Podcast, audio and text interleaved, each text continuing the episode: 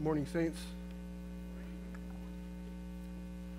I invite you to open your Bibles to John chapter 20. John chapter 20, verses 19 through 31 will be our text this morning.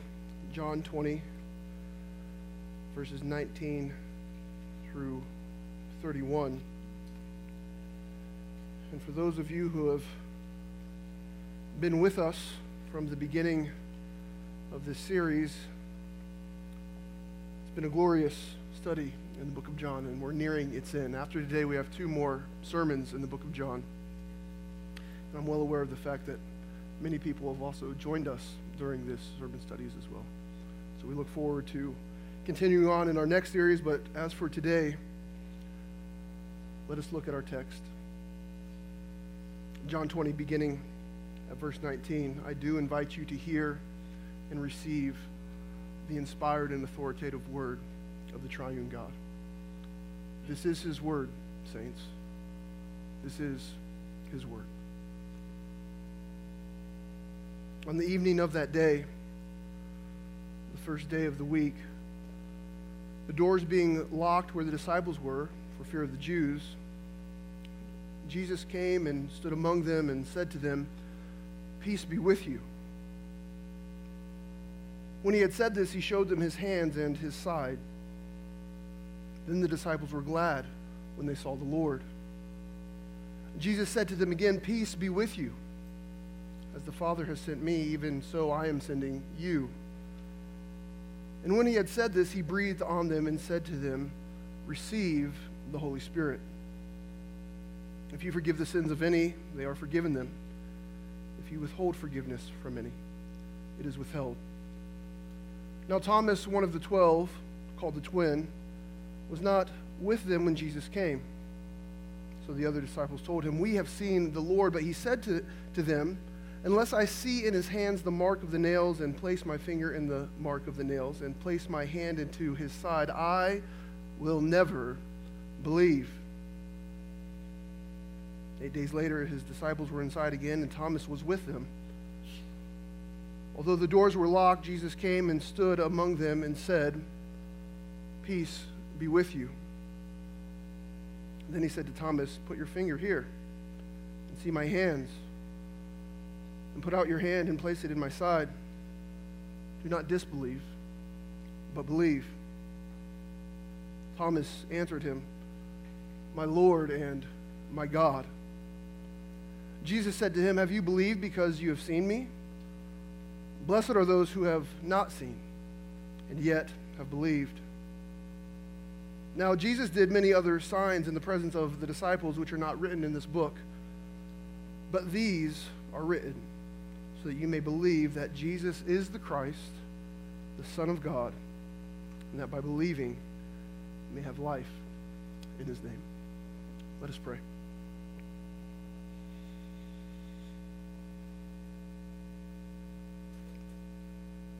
Father in heaven, we come before you, having already confessed our weakness through song and in prayer. We are weak. We're prone to disbelief. We're prone to question you. Yet, even in our weakness, we're at the very same time prone to act as if we're Lord of our own life. So, Lord, it's our prayer this morning that through your word, by the power of your Spirit, you would help us to hear and see the resurrected Lord Jesus Christ. That we might joyfully submit to him and his word, which you have so graciously preserved for your church's benefit.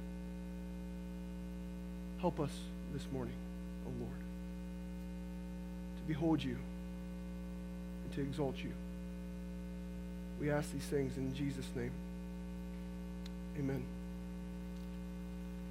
I want to remind you that the verse immediately preceding our passage this morning includes Mary Magdalene's declaration wherein she says, I have seen the Lord. I have seen the Lord. Mary was the first to see the risen Lord Jesus.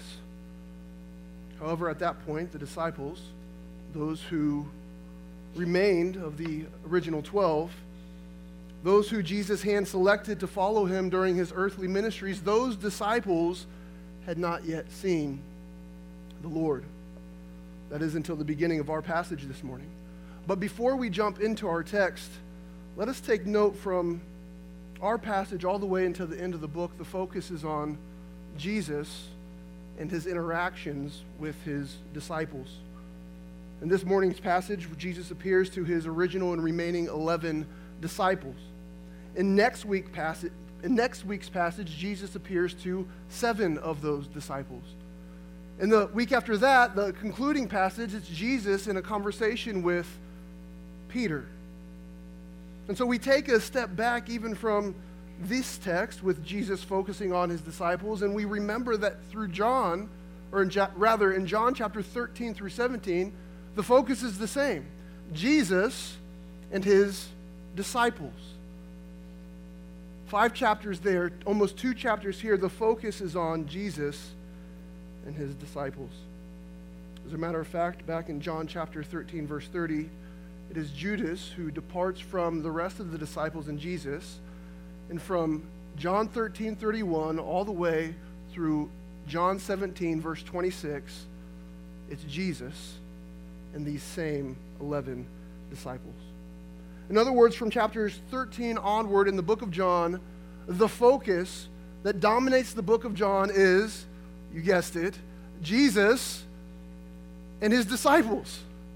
And so, what do we do with this? Why is John doing this? Why is Jesus in the interactions with his disciples so important? Before the crucifixion in chapters 13 through 17, what was Jesus doing?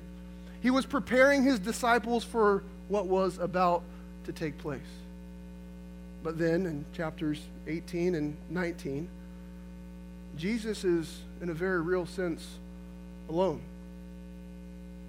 Jesus advances towards the cross by himself, the sole, the lone representative of his people, such that as one man he bore the sin of many and made intercession for the transgressors, people like you and I. However, after Jesus' crucifixion and his death and his burial and his resurrection, Jesus is once again preparing his disciples for what is about to take place.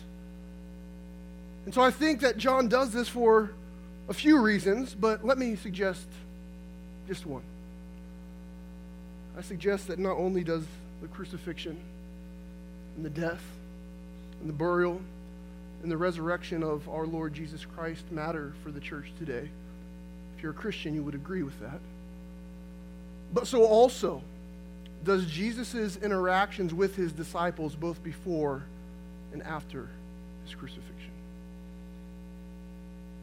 It's important for us to understand what Jesus has to say and what Jesus does as he interacts before and after his death with his disciples. What happens is deeply relevant for you and I today. And so this morning we sit here on the other side of the cross. We sit here in the presence of God by means of his Holy Spirit. But in our text, for the very first time, his disciples sat in the presence of the resurrected Lord Jesus Christ not by means of his spirit, but by means of his person. Before their very eyes, Jesus was there. And what Jesus said and did before those disciples is just as pertinent to us today as it was to them back then. I've entitled this sermon, The Resurrected Lord in the Presence of His Disciples Why It Still Matters. And this brings us to the main idea of this passage, I believe, in this sermon, which is that this text displays at least three reasons, at least three reasons for you to trust and obey the resurrected Lord Jesus Christ and his disciples' testimonies about him, both now and forevermore. And those three listed, those three reasons are listed in your outline. We're going to look at apostolic peace in the resurrected Lord Jesus Christ in verses 19 through 26, and then apostolic proof in verses 27 through 29, and then apostolic purpose in verses 30 through 31.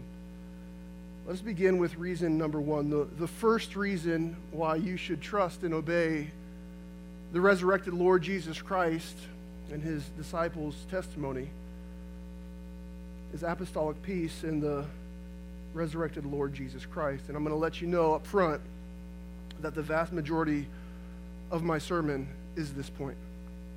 As a matter of fact, at the end of the sermon, you might be able to charge me with preaching a one point sermon with two appendices. So I'm letting you know up front as you see the time tick that, that we're on track still. Look with me, please, at verse 19. It says, On the evening of that day, the first day of the week, the doors being locked where the disciples were for fear of the Jews, Jesus came and stood among them and said to them, Peace be with you. The first day of the week would have been a Sunday. It's what we might call the Lord's Day.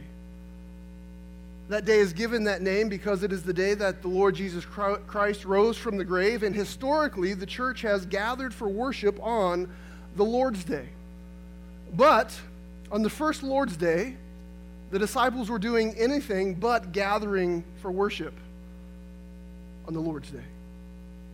Rather, the text says that the disciples were hiding behind locked doors, fearing that those same Jews who had Jesus arrested and then put to death might find them and do the very same thing to them. It is at that moment when Jesus appeared in their midst and said, Peace, peace be with you. Many people have said many things about the nature of Jesus' resurrected body on the basis of this text right here.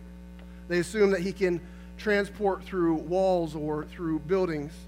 And I'm going to let you know right now, I'm not here to argue if he can or if he can't, but if we spend time on that, I think we're missing the point of the text. The point of the text is twofold. Number one, Jesus came to his disciples in the midst of their fear. And number two, he pronounced a blessing of well being, saying, Peace be with you. Let's look at the first part Jesus coming to his disciples. We, we might already be familiar with this. Remember back in John chapter 14, look with me there in verse 18. Jesus, before he goes to the cross, in John 14, 18, says to his disciples, I will not leave you as orphans. I will come to you. Yet a little while, and the world will see me no more. But you will see me because I live, you also will live. Same chapter, verses 28 and 29. He says, You've heard me say to you, I'm going away, and I will come to you. If you love me, if you loved me, you would have rejoiced because I'm going to the Father, for the Father is greater than I. And now I have told you before it takes place, so that when it does take place, you may believe. It's taking place.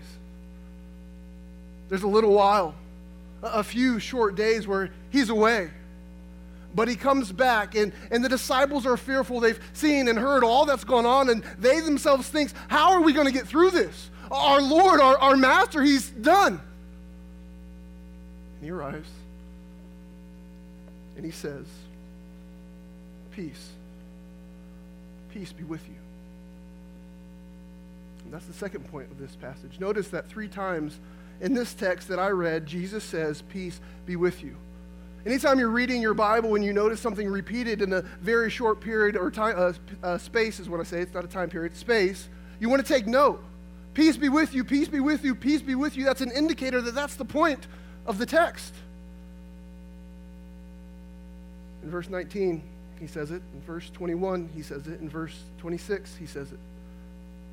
And this is not a new concept that Jesus expressed to his disciples either. Remember in chapter 14, verse 1, Jesus says, Let not your hearts be troubled. In chapter 14, verse 27, Jesus says, Peace I leave with you, my peace I give to you. Not as the world gives, do I give to you. Let not your hearts be troubled, neither let them be afraid. In chapter 16, verse 33, Jesus says, I have said these things to you that in me you may have peace. In the world you will have tribulation. But take heart. I've overcome the world. And so before the cross, Jesus says, Peace, peace, peace.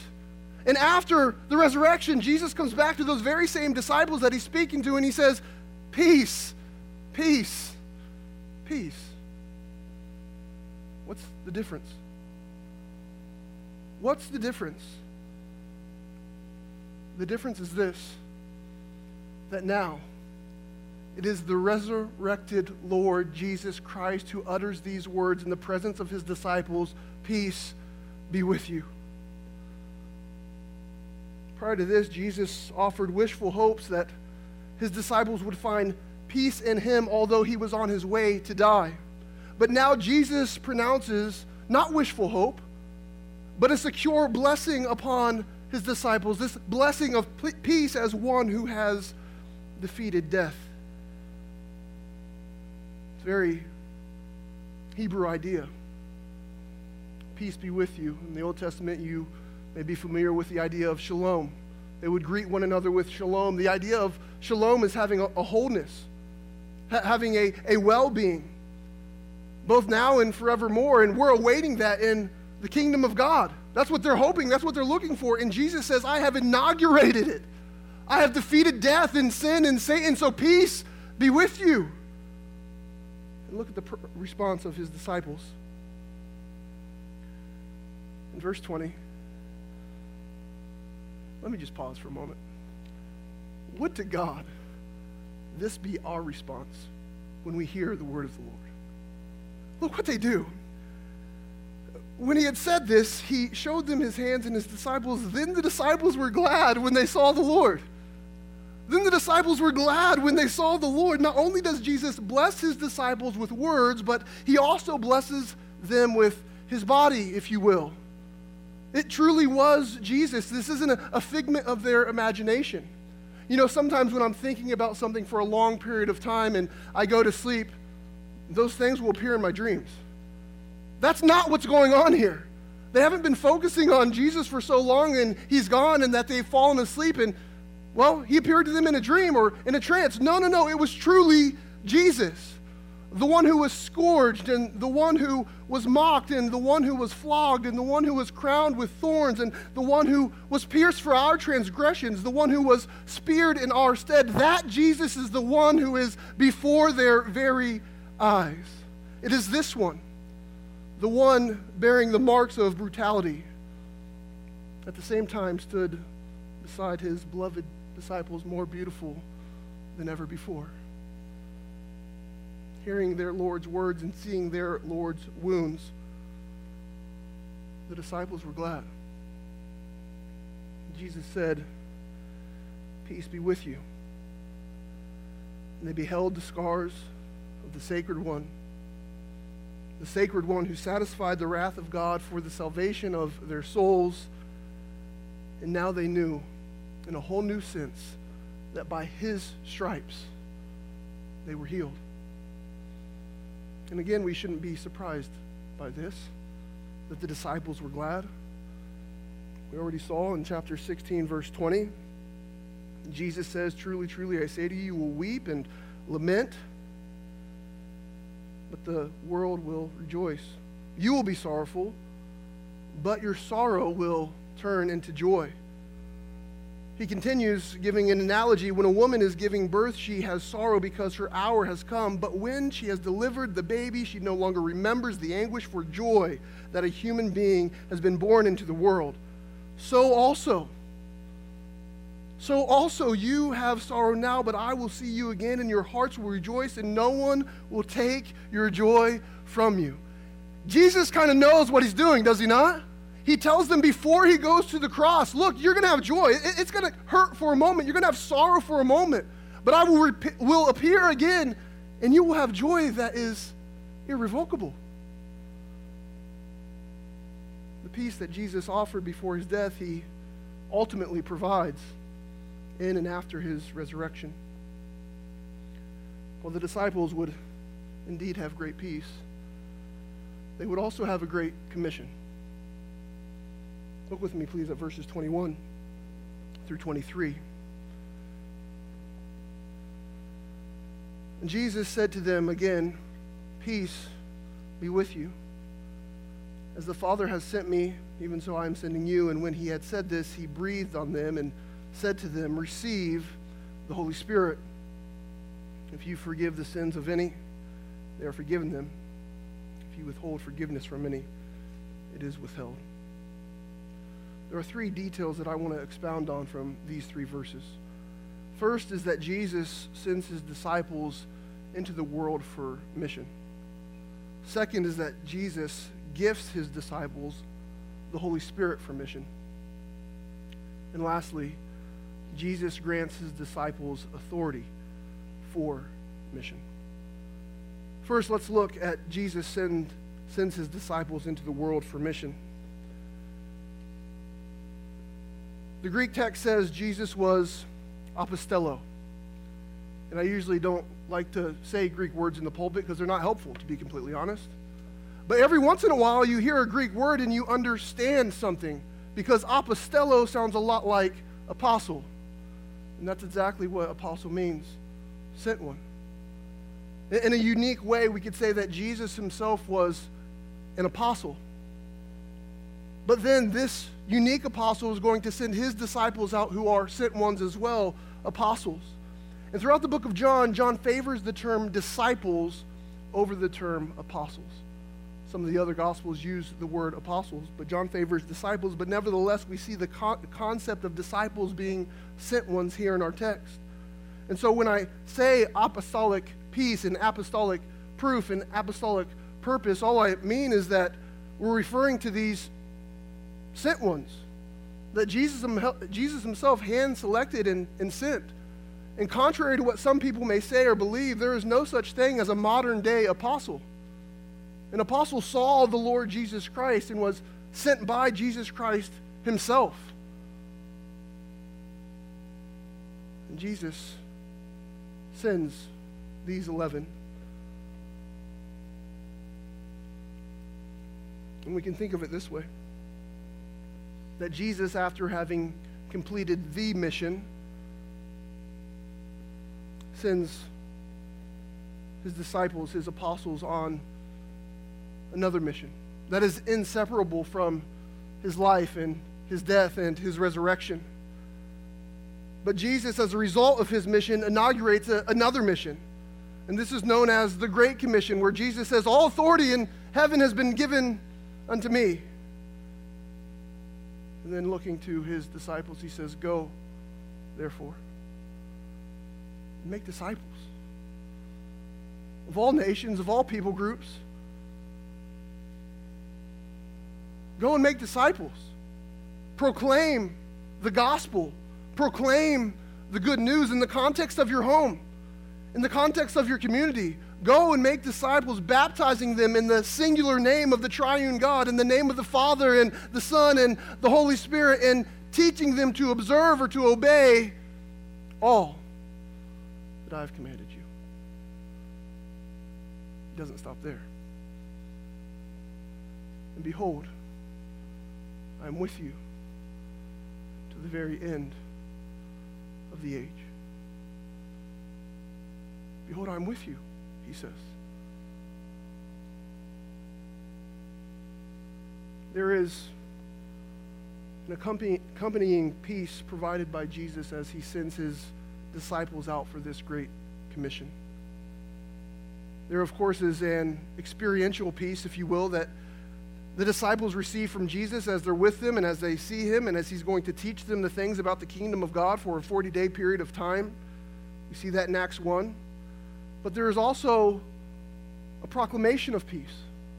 That the good news of Jesus Christ necessarily consists of declaring that wretched sinners like you and I can experience peace with the holy, righteous God by means of the person and work of the Lord Jesus Christ.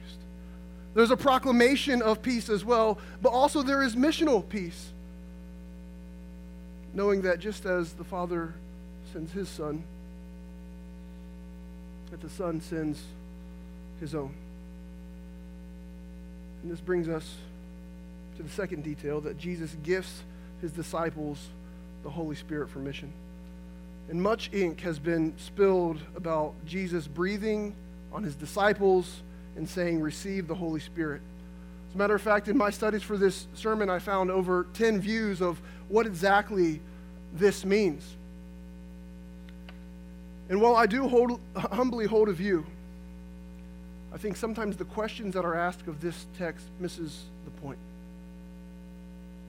I think it misses the point. If we ask the wrong questions or if we push the details too far, then we end up being on the wrong road.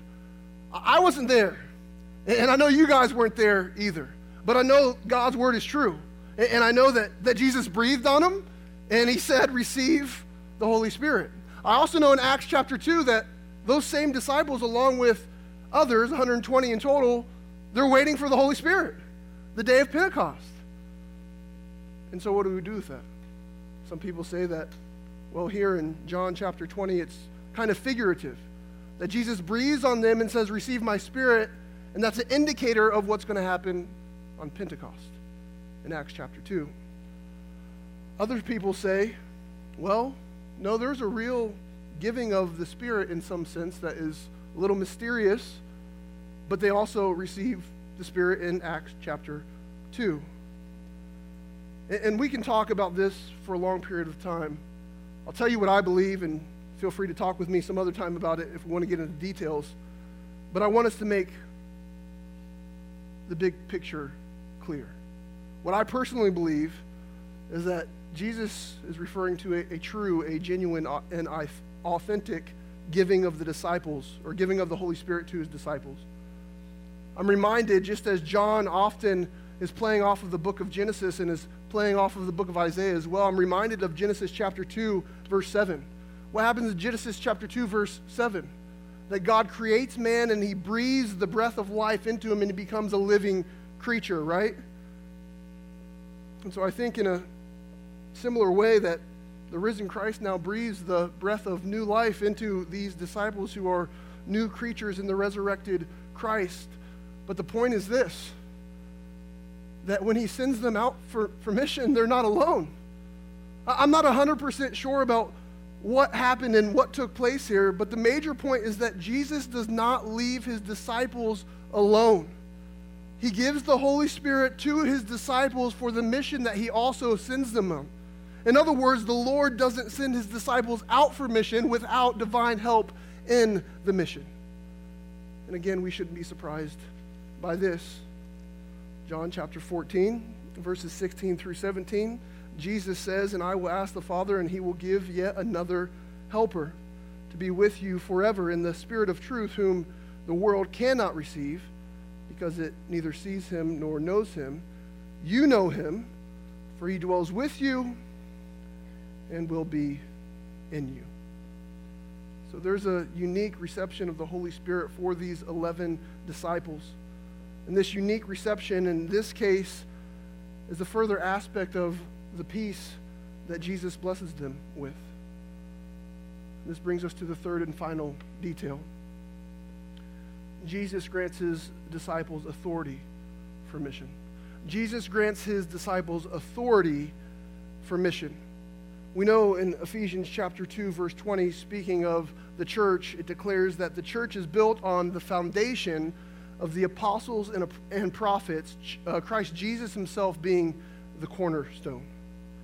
And so, from that verse and from what Jesus says here, this idea that they have the authority to forgive sins, we understand there's a sense in which the mission of the disciples forms the groundwork for the church. But what is that sense? And the text says this this is crazy.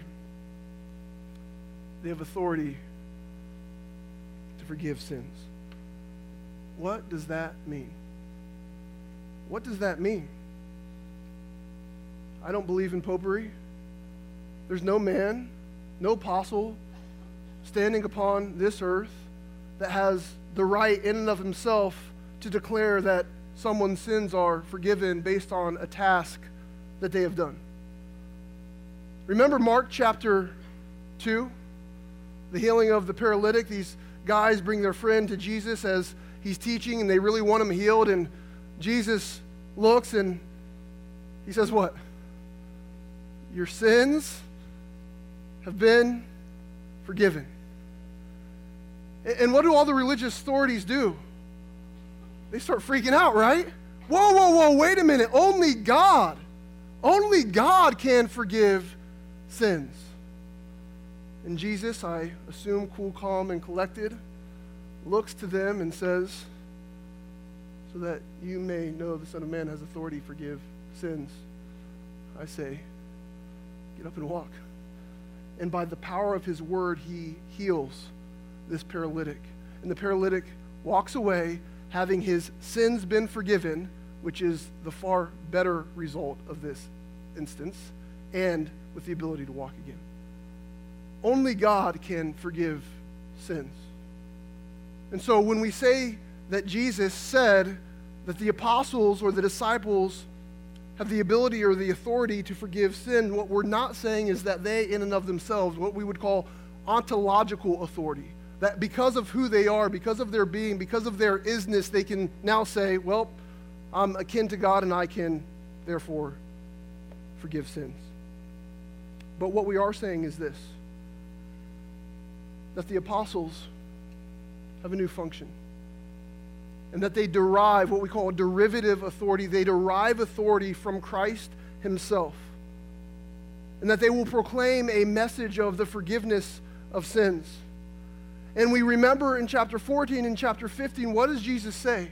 Jesus says that he's going to send the comforter, the paraclete, the, the, helper, and that, that that helper, the Holy Spirit, would remind them of everything that Jesus said, and that they would declare it and they would proclaim it, and eventually it would be pinned. And so they have the authority on the basis of the Spirit of God living in them and on the basis of Jesus Christ mentoring them and discipling them to speak as they are inspired by the Spirit of God, to behold the person and work of Christ, to believe him and you will be forgiven, and to reject him, you already stand condemned. And as they proclaim, and as they preach, they can truly say, by the authority vested in me, as a minister of the gospel of Jesus Christ. If you trust, wholly trust, and solely trust on the person and work of Jesus Christ, saints, hear me. Your sins are forgiven. However, if you reject, if you reject the person and work of the Lord Jesus Christ, then you stand condemned before a holy and righteous God. And maybe you're here for the first time and, and you don't know what I'm referring to when I say the person and work of the Lord Jesus Christ. I'm saying that God Himself assumed a human nature and entered into His own creation. Not because He needed to, but because He's glorious and gracious. And although mankind had sinned against God, we rebelled against God and therefore we deserve death and wrath forever and ever. That Jesus Christ lived perfectly, deserving zero wrath. But he stood in the place of his people. And what we deserve, he took upon himself. He was nailed to a tree. And he was tortured. And he was mocked. And he was reviled. And he gave up his life because no one has authority to take the life of Jesus Christ. He has authority to lay it down and he has authority to take it back up again. And he did take it back up again. He rose from the grave. He ascended into heaven. Even now, as I speak to you, he is seated at the right hand of God, and he will come again, as we sang earlier, to judge the living and the dead. This is what I speak of when I say the person and work of the Lord Jesus Christ. And if it's that Christ, as proclaimed and declared in Scripture, that you're trusting on today, then praise the Lord. Your sins have been forgiven. As glorious as that is, if you are not trusting in that Christ today, I say this with all truthfulness and sincerity. You will have hell to pay for it. Come to Christ. Come to Christ. Look to the Lord Jesus Christ.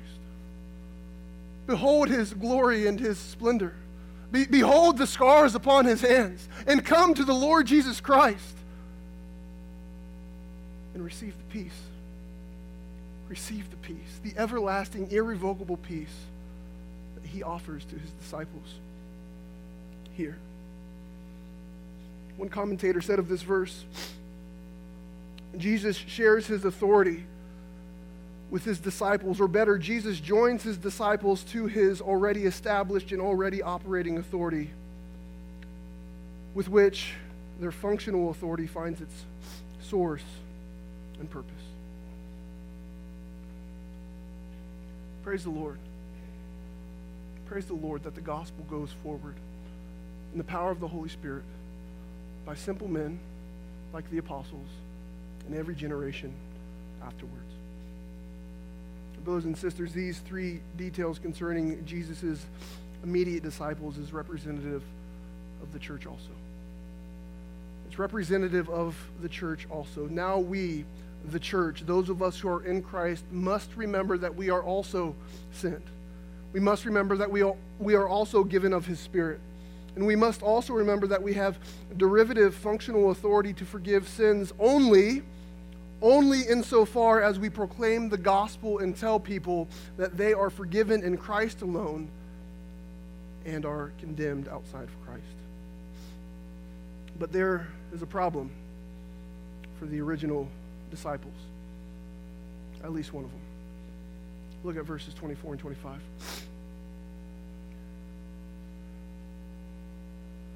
It says, Now Thomas, one of the twelve, called the twin, was not with them when Jesus came. So the other disciples told him, We have seen the Lord. But he said to them, Unless I see in his hands the mark of the nails, and place my finger into the mark of the nails, and place my hand into his side, I will never believe. What a bold statement. That's a problem. Uh, Thomas isn't there. Uh, only 10 of the 11 are there. And just as Mary said to the disciples, I have seen the Lord, those 10 who were there now say to Thomas, We have seen the Lord. However, Thomas seems to need to both see and touch the wounds of Jesus, or he will never believe. What's the major problem? We're not the disciples just sent on mission after having received the Spirit to declare forgiveness of sins, yet one of their very own doesn't believe their testimony. That seems to be a problem. Have they failed? Were they unsuccessful in the mission that the Lord just gave them? What were they thinking? You see, Thomas is representative of mankind in this verse. People laugh and mock. Doubting Thomas is what he's dubbed, right? Friend, apart from the Spirit of the living God, you are doubting Thomas. After all, seeing is believing, right? How will the mission, the gospel mission of God, continue by means of Jesus' disciples with the ascension of the Lord Jesus Christ just around the corner? That is the question that this text poses to us. And that is the question that this text will ultimately answer in just a moment. However, Thomas did not have the Gospel of John to find that answer. So, what about him? Look at verse 26. Eight days later, his disciples were inside again, and Thomas was with them. Although the doors were locked, Jesus came and stood among them and said, Peace be with you.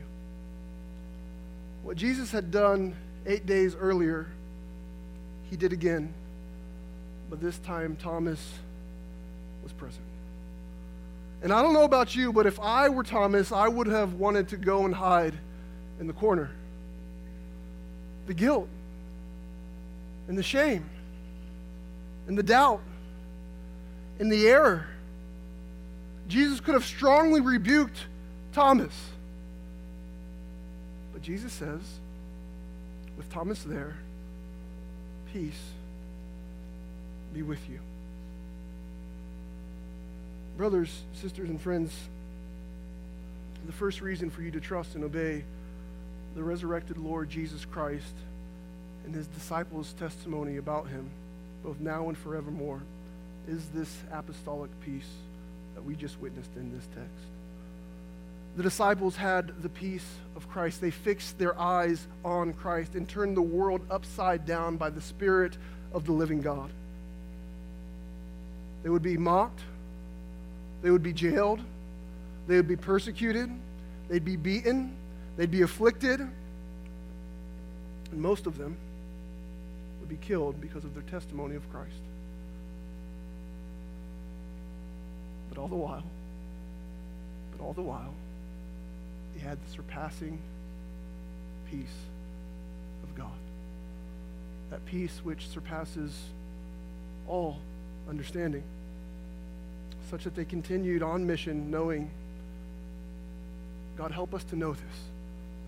They continued on mission knowing that to live is Christ and to die is gain.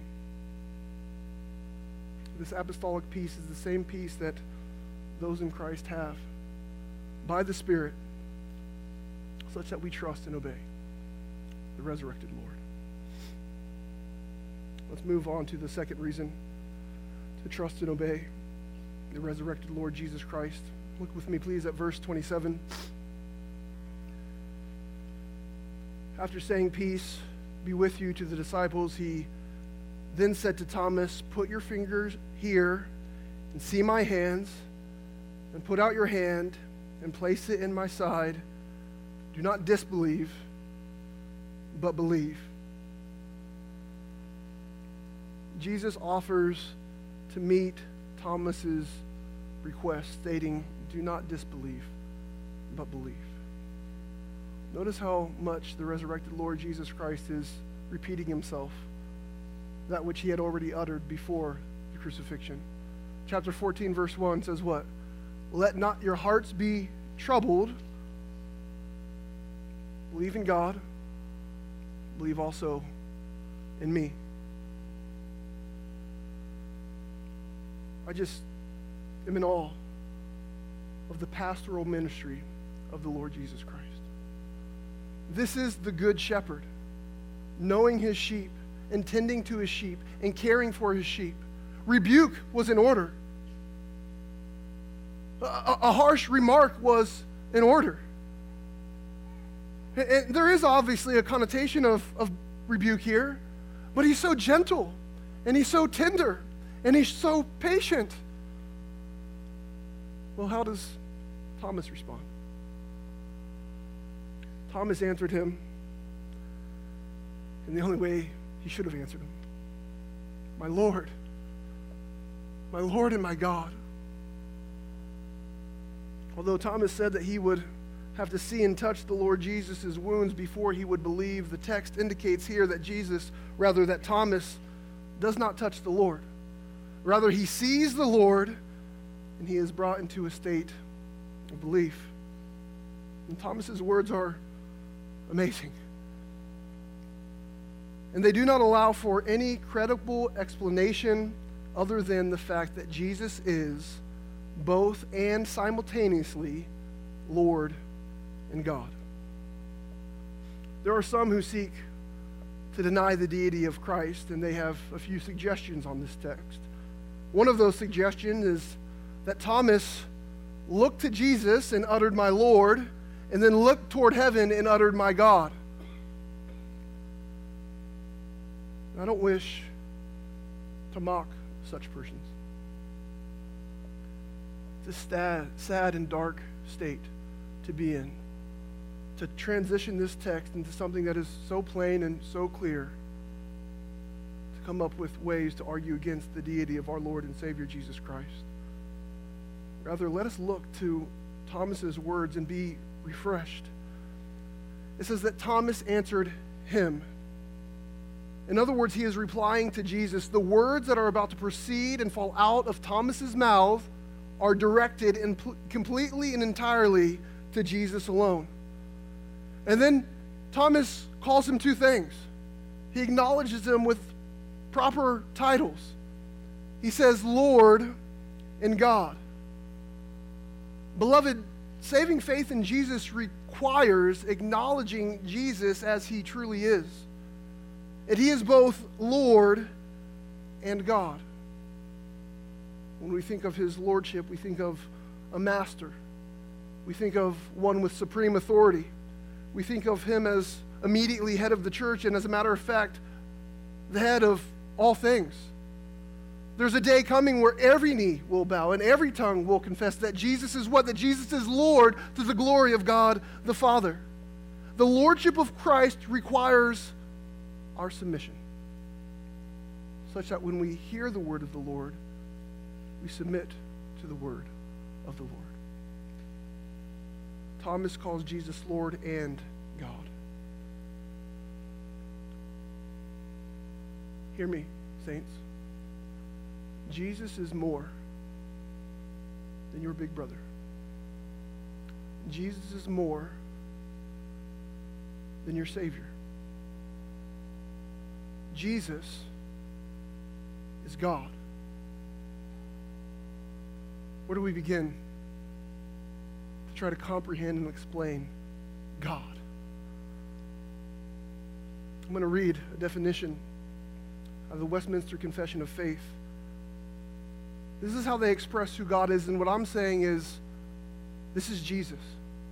That each person of the triune God, each fully holy God, eternally equivalent, co eternal, one God ever existing in three persons. Jesus is God, and this is an explanation of God.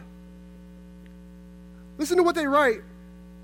There's but one only living and true God who is infinite in being and perfection a most pure spirit, invisible, without body, parts, or passions, immutable, immense, eternal, incomprehensible, almighty, most wise, most holy, most free, most absolute, working all things according to the counsel of his own immutable and most righteous will for his own glory most loving, gracious, merciful, long suffering, abundant in goodness and truth, forgiving iniquity, transgression, and sin, the rewarder of them that diligently seek him, and withal most just and terrible in his judgments, hating all sin, and who will by no means clear the guilty.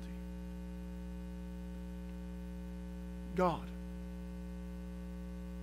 If Jesus is God, then his godness requires exaltation. That we submit according to his lordship, yes. But when we acknowledge him as God, we humbly bow before him and we lift him up and we say, You and you alone are worthy. But Jesus, being Lord and God, is not all that Thomas says. Notice what else Thomas does. For Thomas, this profession of faith, if you will, is personal. He says, My Lord and my God.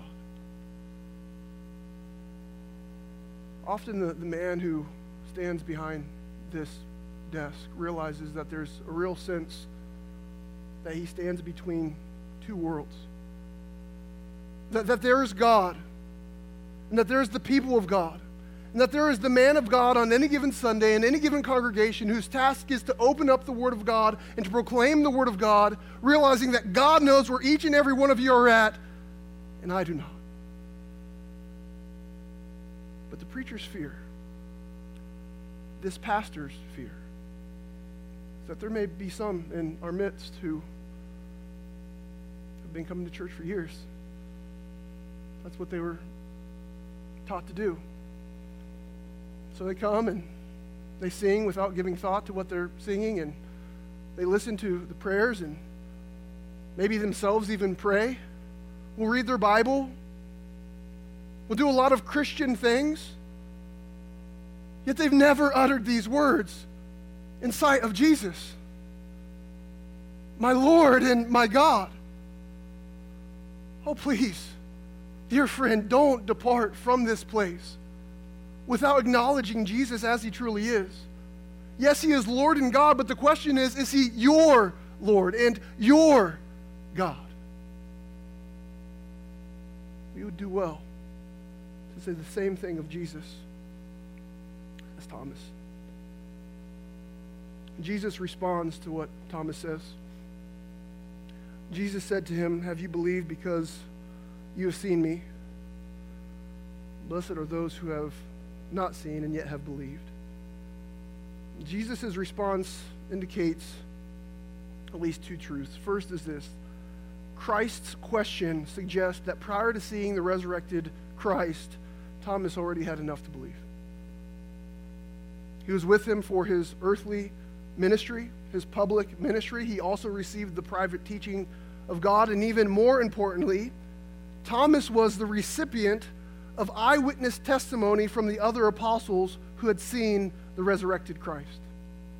So, on that basis, Thomas should believe. But another truth is in this text, there's a blessing in Jesus' words for future believers.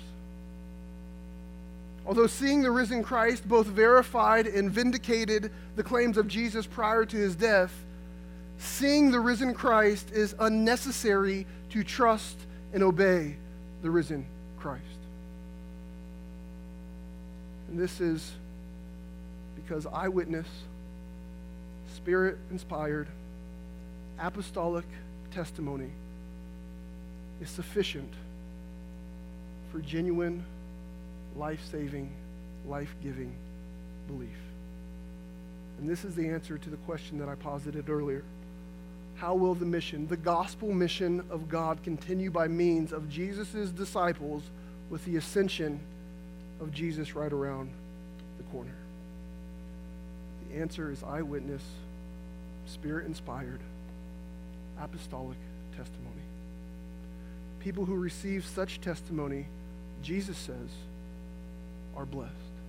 People who receive such testimony, Jesus prayed for in John chapter 17. He prayed for his immediate disciples, and he also prayed for those who would believe because of those immediate disciples' words. One commentator said this of this text This blessing comes to all who believe on the basis of the proclaimed gospel and the evidences for its valid, uh, validity. Believers living today are not deprived by not seeing him physically. Instead, they are recipients of his special blessing.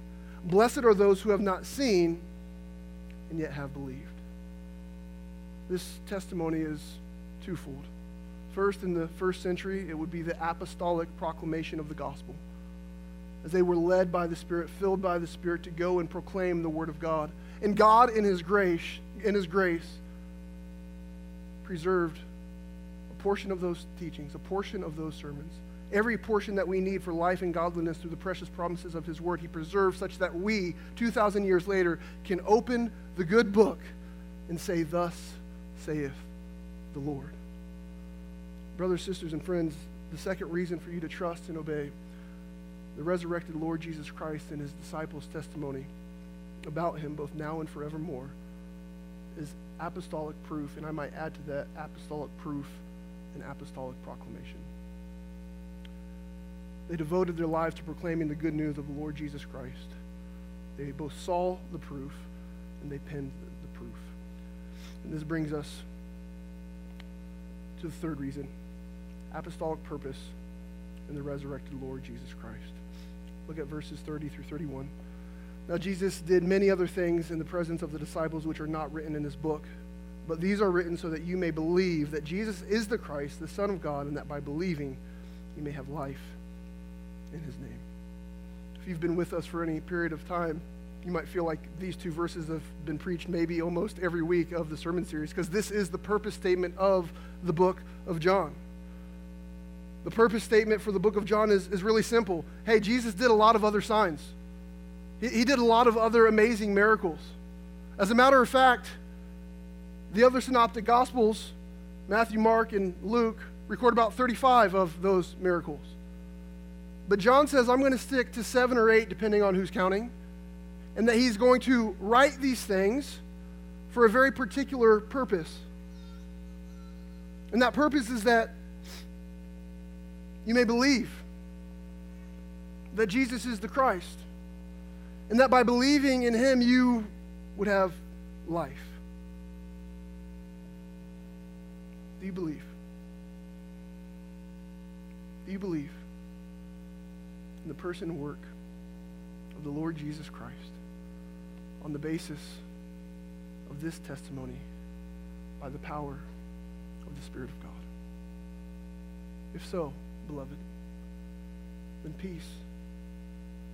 Peace be with you, both now and forevermore. Let us pray.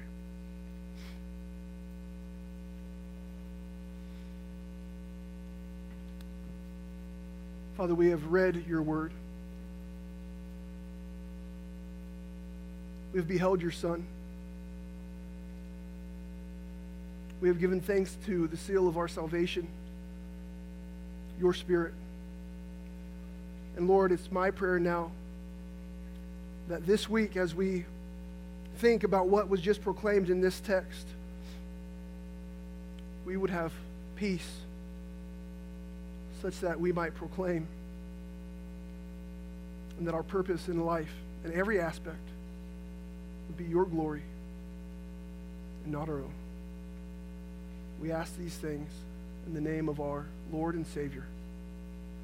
I ask these things in the name of my Lord and my God, Jesus Christ. Amen.